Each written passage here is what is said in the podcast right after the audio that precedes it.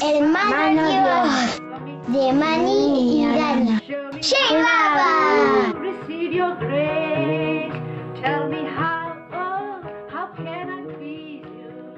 Just to see you smile. La bofetada. Cuando yo pasaba mis vacaciones con Baba, recibía de él tantos mimos y abrazos que los consideraba algo a lo que yo tenía naturalmente derecho, hasta que aprendí mi primera lección. Yo no era una excepción en lo concerniente a la cortesía y la disciplina. Eso tuvo lugar en Merabad cuando yo tenía unos siete años y medio, siete ya pasada la mitad, como decimos en Gujarati. ಸುಮ್ಮತಿದೆ ಸದ್ಬಾಟ ಕೈವಳ್ಯ ಮುಂದೆ ಬಾಟ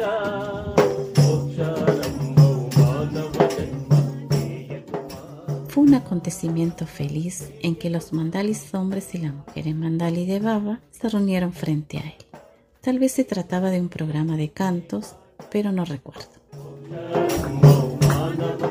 Durante nuestra vida con Baba, los hombres y las mujeres siempre nos mantuvimos aparte, ni siquiera nos veíamos, de modo que los hombres se sentaban de un lado de la sala y las mujeres del otro. Había un biombo entre ellos suficientemente alto como para que las mujeres no vieran a los hombres y ellos no vieran a aquellas. Un pasillo o ala despejada en el medio permitía llegar al sitio en el que Baba estaba sentado en su gadi, en el otro extremo de la sala. Baba y sus mandalis ya estaban sentados cuando, muy confiada y contenta, ingresé en esa reunión.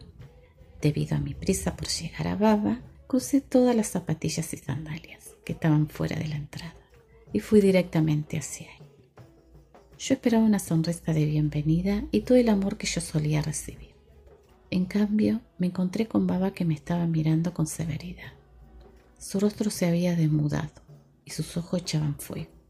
Antes de que me diera cuenta, alzó su mano y me dio una sonora bofetada en la mejilla. Se produjo un gran silencio. Nadie podía creer lo que acababa de suceder. Me quedé callada, solo permanecí parada delante de él como si fuera una estatua. Baba me dijo con gestos airados, mira a todos los que están aquí. Todos ellos se han quitado las sandalias afuera antes de entrar. Y señalando mis pies, agregó, y tú todavía tienes tus zapatillas puestas. ¿Quién crees que eres? Vete, vete ahora mismo y quítatelas de inmediato. Todas las miradas estaban fijas en mí y se podía oír hasta la caída de un alfiler. Tuve que recorrer de regreso toda esa distancia por el corredor. Me pareció la caminata más larga que había hecho. Derechita como una bala, salí y me quité las zapatillitas. Pero en lugar de regresar a donde estaba Baba, me escabullí al lado de las mujeres y me senté entre ellas, escondiéndome lo más que pude. Tan pronto me senté, un batir de palmas. El, fu el fuerte batir de palmas de Baba y una voz masculino dijo, Mani, Baba quiere verte. Yo no me movía y lo único que hice fue escabullirme más entre las mujeres. Inmediatamente hubo otro batir de palmas y nuevamente otro insistente batir de palmas y una voz más insistente aún. Mani, Baba te está llamando. Ve, Mani, ve, Baba te está llamando. ¿Qué estás haciendo aquí? me dijeron las mujeres.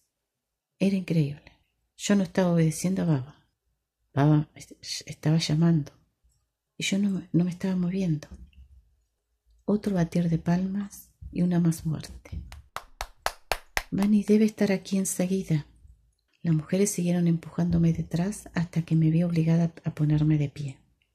Una vez que lo hice, mi cabeza podía verse sobre el biombo y vi que todos los ojos estaban fijos en mí. Yo no podía hacer nada, salvo caminar hacia Baba, derechita como una vara, igual que cuando salí, recorrí de vuelta aquel pasillo hacia Baba. Me paré junto a él, bien alta la cabeza, sin derramar una lágrima. Los ojos de Baba centellearon, extendió sus brazos y me acercó amorosamente hacia él. Ahí fue cuando el dique se quebró. Ahí fue cuando me desgañité. Me pegaste, me pegaste. Cuando me dio la bofetada yo no había llorado, pero cuando me abrazó, ¿cómo lloré? Baba me acarició y besó quitándome las lágrimas. Cuanto más me besaba, más me gañitaba. Cuanto más me desgañitaba, el más me abrazaba. Al final me consolé y me fui a sentar entre las mujeres mandales. Mi mundo volvía ahora a ser rosado. Resultó ser una de esas ocasiones que terminó haciéndome sentir feliz porque algo desdichado había ocurrido, pues tuve una doble dosis de todo ese amor de baba, pero nunca olvidé mi lección y nunca volví a olvidarme de sacarme las zapatillas.